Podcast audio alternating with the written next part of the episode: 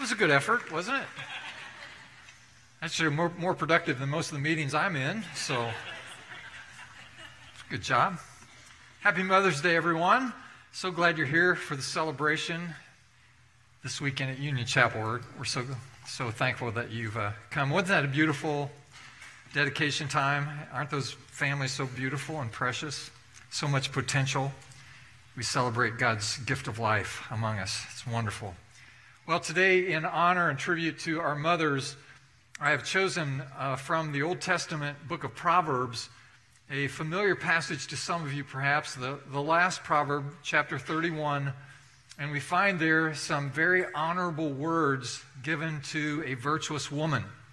We know that Solomon is the author of this proverb. And we also know that the verses we're going to read, verses 10 to 31, are actually in poetic form, originally structured from the Hebrew, and that it's an acrostic, so that each succeeding verse begins with a different succeeding letter of the Hebrew alphabet. So it is a poem, and it is from Solomon. There are some scholars who further believe that Solomon not only wrote this about a virtuous woman in general, but that he was referring to his own mother in specific, uh, Bathsheba. And so that makes it perhaps even more special. So if you have your Bibles, you can turn to Proverbs chapter 31. I'll begin at verse 10. If not, of course, we'll project the words on the screen. Our custom is to stand to hear God's words, so as you're able, thank you for doing that. And Solomon writes, A wife of noble character, who can find? She is worth far more than rubies. Her husband has full confidence in her and lacks nothing of value. She brings him good, not harm, all the days of her life.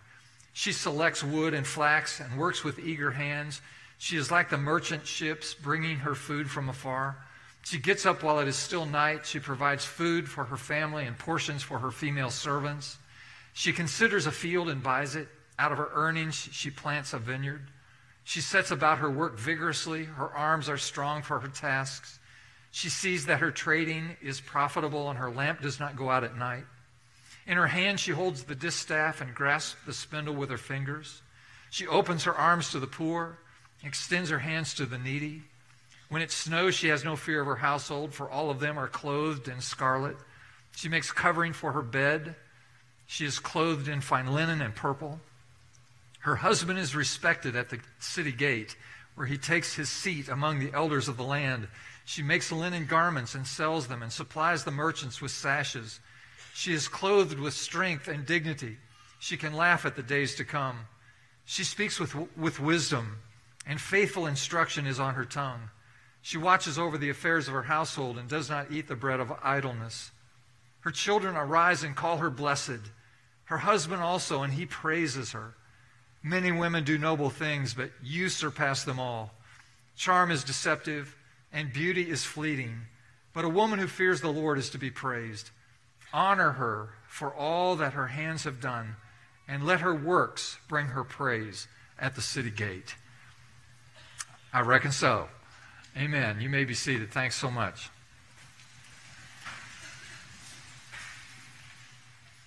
Found some other elementary age school kids who answered some questions about their mother. I thought that I'd share those with you. For example, the question, why did God make mothers? One, one little one said, she's the only one who knows where the Scotch tape is. Another one said, mostly to clean the house. Another said, to help us out of there when we were getting born. How did God make mothers?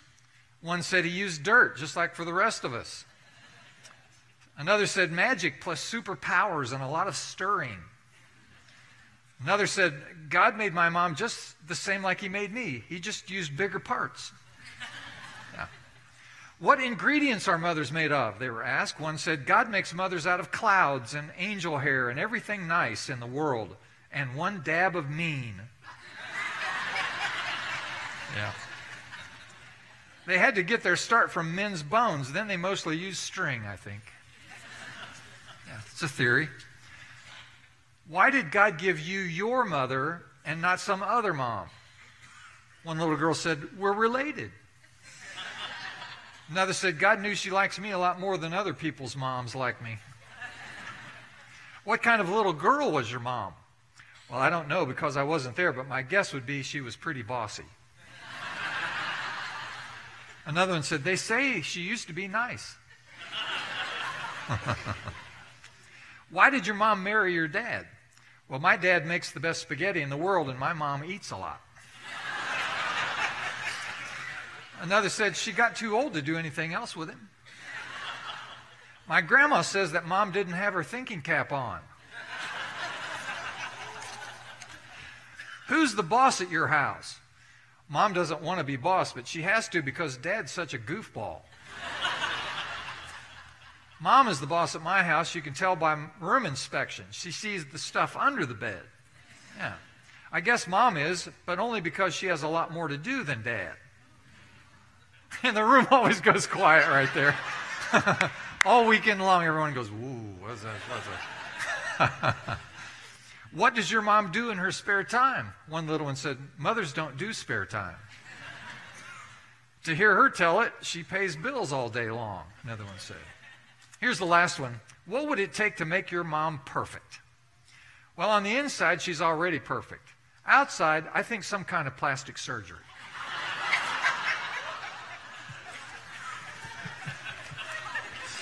Yeah.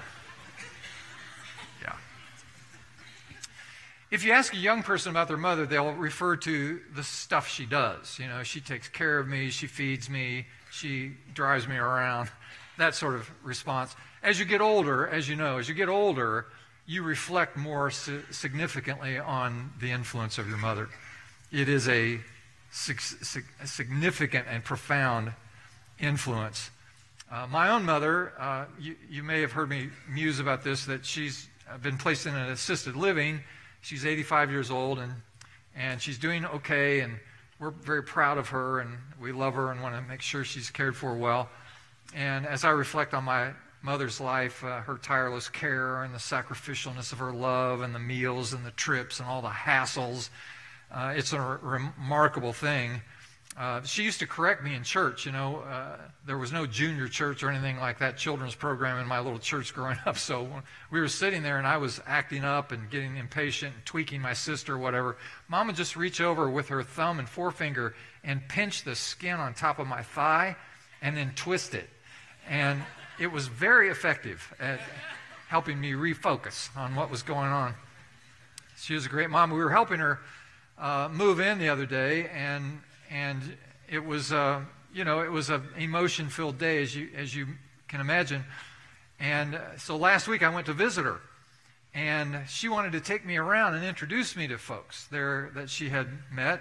And so we were walking the hallways and open areas, and she was everyone that we met, she introduced me and then began to say the most outrageous things about me. And it was very uncomfortable. It was very embarrassing. Uh, you know, it's the kind of stuff that only your mother would say. And it was way over the top. And, and it was just hard to deal with until I put it all in perspective because the day we were moving her in, I was carrying a plant that she had been nurturing for a while, this potted plant. It's a big plant. And I was walking down the hallway toward her room, and one of her neighbors came out of her apartment into the hallway, and I, and I smiled. I said, Can you see me? and she, you know, was trying to see me through this big plant as I was carrying it. I said, I'm camouflaged. To which she said, You're not Santa Claus. no, no, ma'am, that's right. I'm, I'm not. But you realize where you are, so you know it doesn't matter what people are saying about you or anyone else. Oh my gosh. So we're trying to treat our mother very, very well, and Beth and I are going over and above because we want to model for our children what it looks like to care for elderly parents because just keep breathing in and breathing out and it'll be your turn one of these days and so you want to you want it to go well for you. I think about um, the occasions over the years when i've gone into ball hospital and just the timing was such that when i was going in they would be wheeling out a new mom with the babe in arms and i've always noticed the countenance, the expression on that new mother's face. And there's all kinds of messaging going on there. She is a different woman coming out of the hospital with a baby than she was when she went in to the hospital. She's had a life changing experience. And now she has this baby in her arms, and she not only has a maturity about her she didn't have before, but she also has this determination on her face. She's adoring this baby. She's bonding with this baby. She is determined to care and nurture this baby well. And then, in addition to that, there's hope on her face. Because when she looks into the face of her new baby, she sees the future. And she sees it as a positive, hopeful future. It's an amazing moment. If you ever have the opportunity to experience that moment, take note. I also remember poignantly leaving the cemetery with a good friend of mine whose mother had just died, and I had preached the funeral, and I was walking with my friend, kind of arm in arm, and the poignancy, the loneliness of having to say goodbye to the person who brought you into the world. It's very moving. I, in my profession, there are other moments like this. Uh, just before a wedding procession starts, uh, you may imagine that the officiant, the pastor, is in a side room, oftentimes with the groom and the groomsmen, and we're waiting for the seating of the mother of the bride. That's the last person to be seated before the procession starts, and so that's usually a signal for us to come out and join the party. And I always make note of the expression on the mother's face, the mother of the bride, when the procession starts and her daughter comes down the aisle to be married. And it's always interesting to look into the face of that mother and wonder what she's thinking. And more times than not, she's dabbing her face with her Kleenex. This is the love of a mother. And so we, we have these moments, these life moments. And as I mentioned, Proverbs 31 is most likely not only a beautiful poem about a virtuous woman, but a man writing about his own mother. And so we find the meaning and significance of all of those things a brief sermon this morning so that you can get out and celebrate with your families. We've already been celebrating here so beautifully with these children.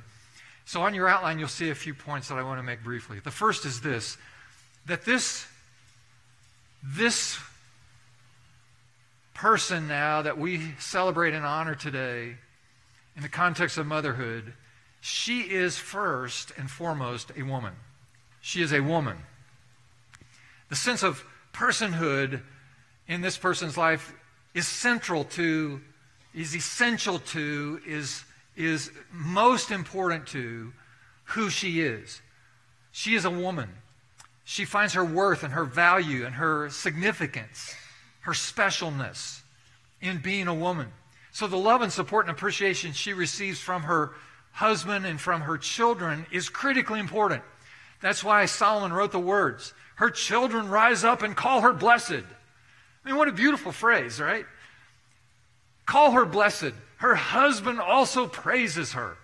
And so we see in that the right thing to do, the right response to an honorable woman who has made a difference in your life. One, one fatigued mother cried, I cook so many meals and wash so many clothes that I wouldn't be su- a bit surprised to look in the mirror some morning and discover I'd turned into an appliance. And this is from a woman who's simply saying to us that she doesn't feel like a person, but she feels like a function. So, praise and affirmation are important, very important. They confirm her personhood. She is essentially a woman, and that needs to be confirmed and affirmed in her over and over again. Could I just say a word to all the women in the room, whether you're a mother or not? Could I just say to you that there are all kinds of voices in our culture today, all kinds of expectations being placed on you as a woman, all, all kinds of, of values and, and worldviews and, and pressure points trying to conform you into some image of expectation created by someone else. For all of the women in the, in the church this weekend, I, I want to say this reject the notion of a single mold. Reject it. You only have to please one person in the whole world, and that's Jesus. You are playing to an audience of one. There may be other people in your life, maybe even family members or friends or close associations in your life who think they know God's best plan and design for your life, but they don't know. The best plan and design for your life comes from Jesus himself. You live to please him. So a voice that says all women should marry, or all women should have children, or all women should pursue a career, or all women should, should homeschool or stay home with their kids. Listen, reject the notion of some singular mold and listen to the best design and plan for God and what He has for your life. Follow Him honorably, and He will direct your paths and gives you the, give you the meaning that you need in your life. So, so I give you permission today to lay down your need to please other people, the need for you to somehow succumb to the expectations that the world or modern culture places on you. I give you permission to lay all of that aside and to live your life submitted to the best design and plan that God has for your life, and it'll go well for you. Amen? All right, that's good preaching, I think. So she is a woman. She is a woman. And second of all, now she is a wife. Now, she becomes a wife, preferably, before she becomes a mother. And those first needs do not stop once children are born. What happens too often is that life happens, and life gets busy, and much of the focus of a woman, a wife, comes to children, and, and the husband to career and to other demands and pressure points. And so, as a result of this, marriages suffer. Intimacy can be lost in the midst of the busyness and the demands of life, raising a family. And so, here's what, what I want to challenge you with. This sermon this morning is for mothers, but it's to husbands and children. This is a wake up now and let's pay attention to the needs of this woman and this wife so that we can best honor her under these circumstances. Gary Chapman wrote a seminal book uh, a number of years ago now on the five love languages. And this book basically takes the 10,000 ways that you can say I love you to your spouse and condenses them down into five general categories.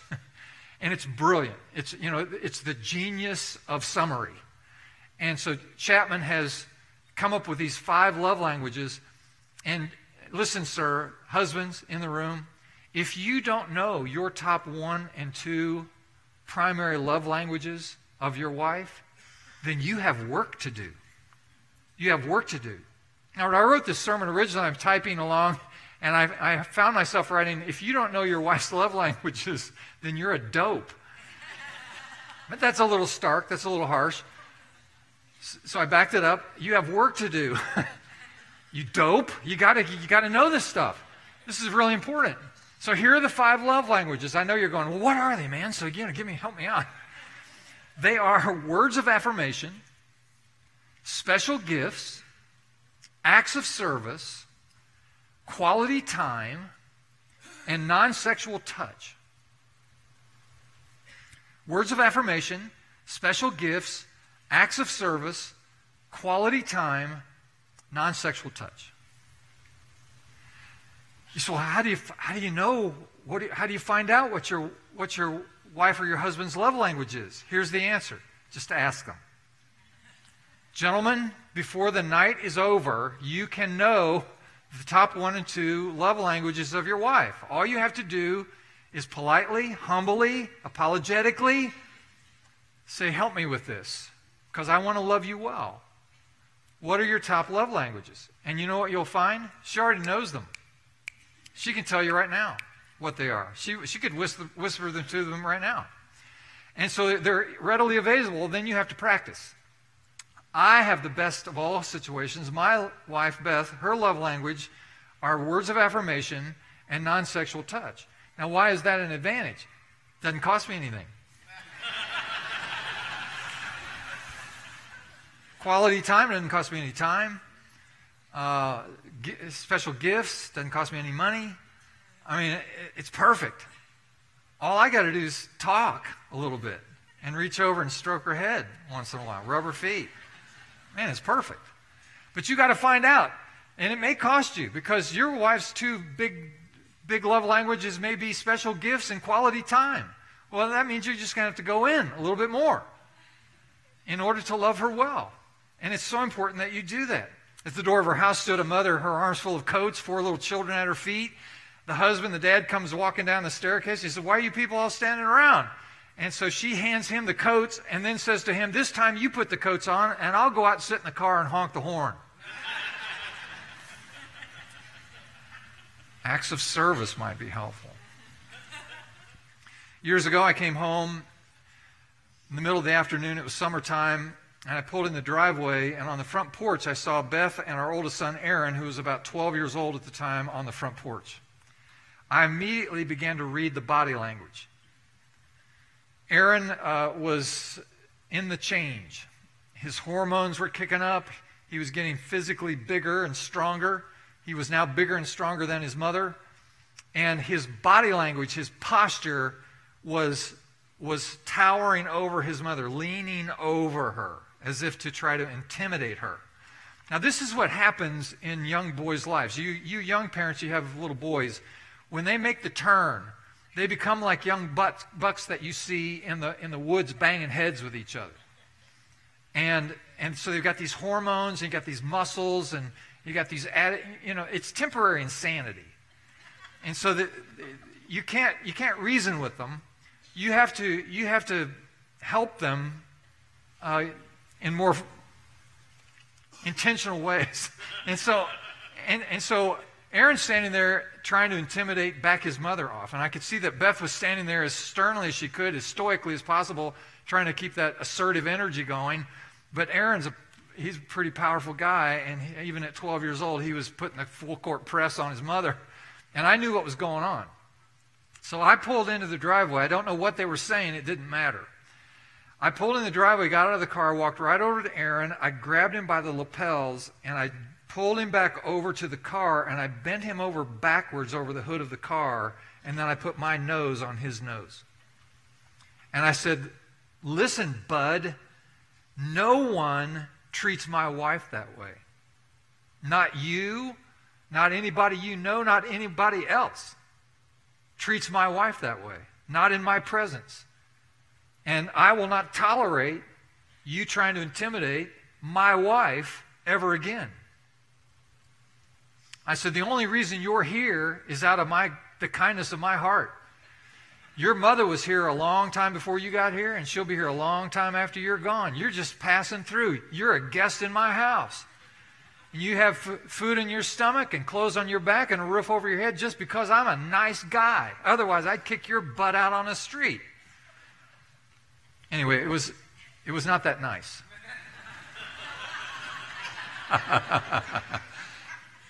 because he has hormones and he's not, he's not rational. So you just got to let them get the message.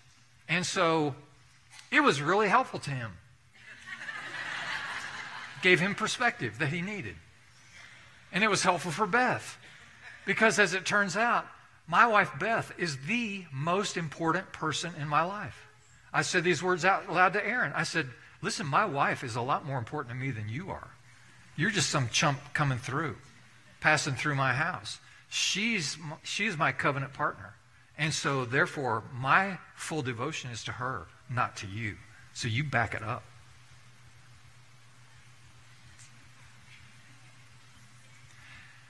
And so she's not only a woman, she's a wife. And these are, these are primary identification marks. Not secondary, these are primary. These are first place. And that leads to the third point, and simply now she's a mother. We put this last because, because this is not her whole identity. It is simply this name given one of her functions. She's a mother. She's a lot of other things too. She's also a mother. However, in this role, she, she has needs, she has opportunities, she has all kinds of grace required in order to fulfill this. She needs, she needs wisdom, she needs patience, she needs a little more patience, she needs patience on top of her patience. This is what's required. She needs reassurance in all this. She needs physical energy. She needs emotional uh, well being and a sense of security made possible by her husband. And, and all of these things contribute to the, to the needs of a family which are being met. It's, it's just an amazing thing that the needs which are met in a family by a mother are as diverse as life itself. So all of this grace is required, all this strength and virtue and capacity is required for a mother to do her job. One little guy named Brian had been scolded by his mother in the morning, and so at lunchtime he was quiet and thoughtful. And finally he looked up at his mother and he said, Mom, uh, God can do anything he wants, can't he? And the mother responded, said, Yes, Brian, God can do anything. Brian paused a little bit longer and he said, God doesn't have any parents, does he? yeah. A mother meets the needs of her children by modeling her role as a woman and a mother. Moms, you tend to underestimate the impact, the influence that you have on your daughters and your sons. For example, with a daughter, um, you model for her what the primary role of motherhood and, and womanhood really is. She learns from you primarily and principally what it looks like to be a devoted, full grown adult woman. She's watching you, she's learning from you about all of these qualities. For your son, you know, your son, uh, be, uh, he, he begins his life and lives many years of his life with you as the most important woman in the world. That's who you are to him. And a son will often resist to the death any effort his mother makes to interest him in some other young lady. He won't have it because he only wants you. And ultimately, his mother is the one by whom he judges the girl he will marry. So, in all of these ways, a mother models and sets an example. Motherhood is among the highest callings of all. It's a remarkable thing. In hundreds of ways. As children are growing, the mother teaches principles for living that becomes a concrete experience of life. One one uh, mother said to her developing daughter, What are the sins of omission? What are the sins of omission? And after some thought, the daughter answered, They're the sins we ought to have committed but haven't.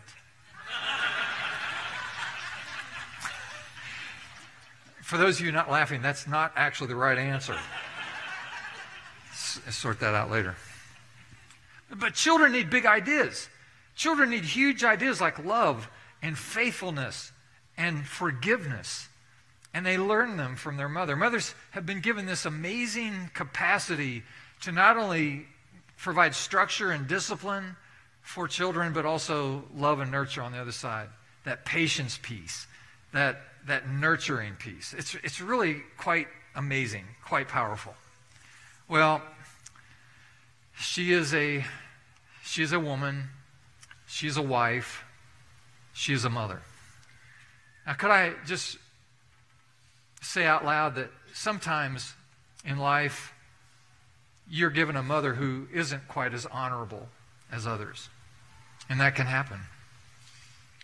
In spite of that experience, God stands ready to provide the grace you need, perhaps the healing you need, recovery you need. And on top of that, the ability to somehow learn from your mother, whether noble and honorable or not so much. So here's the homework assignment as we conclude this service today. Try to answer these questions. What are the most important things you learned from your mother? What are the most important things you learned from her? Spend some time thinking about that. And as I say, if your mother was less than honorable, maybe there are some things to avoid that you learned from her. Nevertheless, you learned. And another question what qualities did she instill in your life? You know you have some of her qualities. Maybe you have some of her anti qualities, but they are there and they're in your life. And it's good to recognize them. And then finally, what might you do in some practical way today and in the next few days to honor her or to honor her memory? What could you do as an expression of love to her? Well, there's your homework. And I hope you'll take the time to think about it. Now, here's what I want to do I want to ask all the mothers in the room if you'll be kind enough to stand. We want to pray for you and just bless you. All the moms standing. Now, if you are related to one of these moms standing, just take, take their hand. If you're not related, keep your hands off of this lady. She's, that's none of your business. I know, I know what some of you are thinking. I like to hold her hand. Just leave her alone. Not related to her. now let's pause and pray. Lord, today we give you thanks for all of these mothers. Thank you for her tireless sacrificialness of care, all of the service, all of the nurture, the unending devotion, the unconditional love. Lord, in all of these ways we have been influenced. We have learned. We have received qualities, abilities, and capacity because of her. And so we honor all of these mothers present. And we pray now that your special blessing would rest upon them. A deep sense of fulfillment, satisfaction might come upon them. For a job being done well, or a job done well. In all of these ways, God, we bless, praise, and honor our moms. And we give you thanks for them in Jesus' name. And everyone said, Amen. All right, would you all stand now?